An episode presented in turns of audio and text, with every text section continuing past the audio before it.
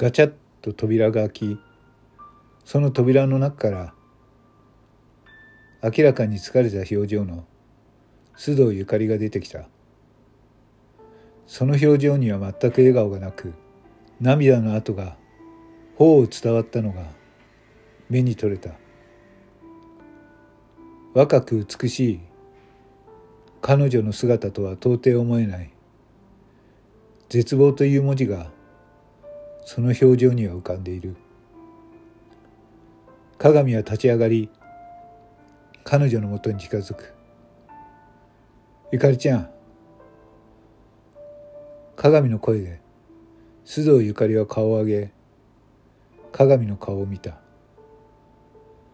だがその目は怒りに満ちた目で鏡を見抜きその眼力に思わず鏡は歩みを止めた。私にこれ以上近づくな。そういうような視線で無言でそう訴えている。その時同時に他の部屋のドアが開きそこからちくわぶの森戸と相沢由香が出てきた。森戸は上機嫌な様子で相沢由香の肩を抱き「ゆかちゃん最高やったでほんま。また会おうな」そうしてその顔を相沢由香の唇に近づけた。一瞬ためらいを見せた相沢だったがこっくりと小さくうなずいた。そうでなくちゃ。ええ子やなゆかちゃん。俺ほんまに惚れてもうた。最高やでゆかちゃん。ホテルのロビーを思わせるような広い空間のその場所に森との上機嫌な声が響き渡った。ほぼ同じタイミングでそれぞれの部屋の扉が開き女の子とそして薄汚い中年男たちが出てくる。鏡たちが連れてきた女の子はその広いリビングでまた一堂に会した。ただ先ほどと違うのは皆一様にその表情には笑顔がなくただ一人上機嫌な森戸が彼女たちに声をかけていったほなみんなのスマホ返すからな。あそうそうそう。みんな後でちゃんとお礼の LINE しとくんやでそういうのちゃんとしとかなあかんなあとそれと帰りはタクシーで帰りなはいみんな都内やったからそれぞれ3000円でいいやろ3000円渡すからね。楽しかったね、今日はね。また来てね。そう言って森戸は、彼女たちの手に千円札を3枚それぞれ手渡した。手渡された彼女たちは、それを遠慮するわけでもなく、抗うわけでもなく、ただ力なく受け取った。いや、俺がホテルの外まで見送りするから。と勝手に森戸が彼女たちに声をかける。ちょ、ちょっと待ってください森戸さん。彼女たちは俺が連れてきたんです。ちょっと話もしたいし、あの、俺が後は案内します。鏡はそう言って森戸に声をかけた。これ以上森戸に勝手なことをされては困るし、実際彼女たちに聞きたいこともあるし何より鏡は謝りたかったええんやお前はもうええ彼女たちのことはしっかり俺が見送るからお前はここでもう少し飲んどれ。心配すな。後のことはちゃんとやるから。いいや俺が見送ります。俺が連れてきたんですから。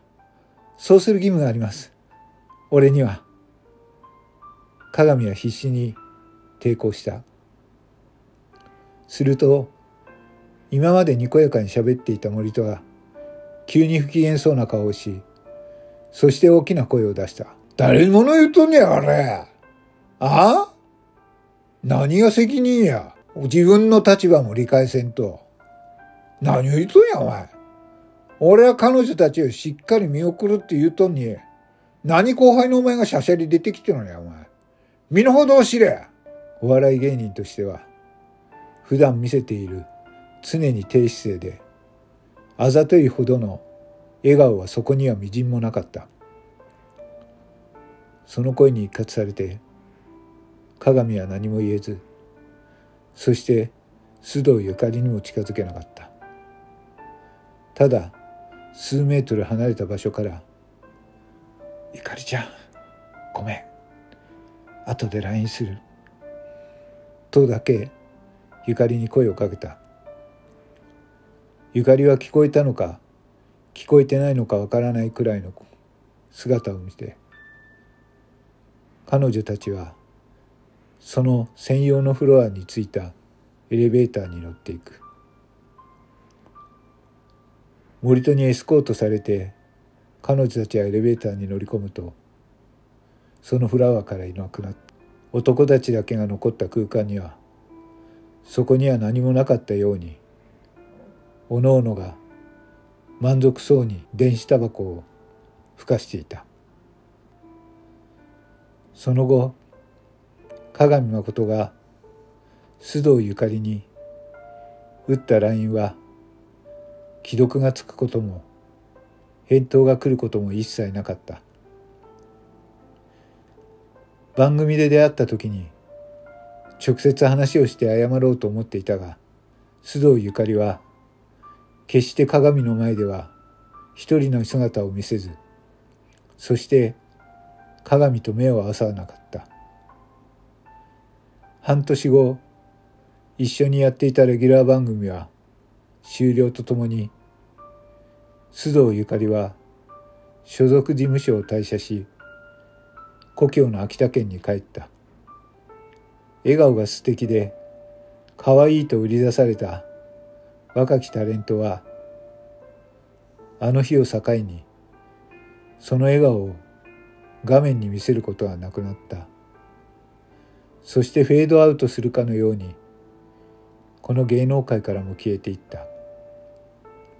その理由は須藤ゆかりにしかわからない。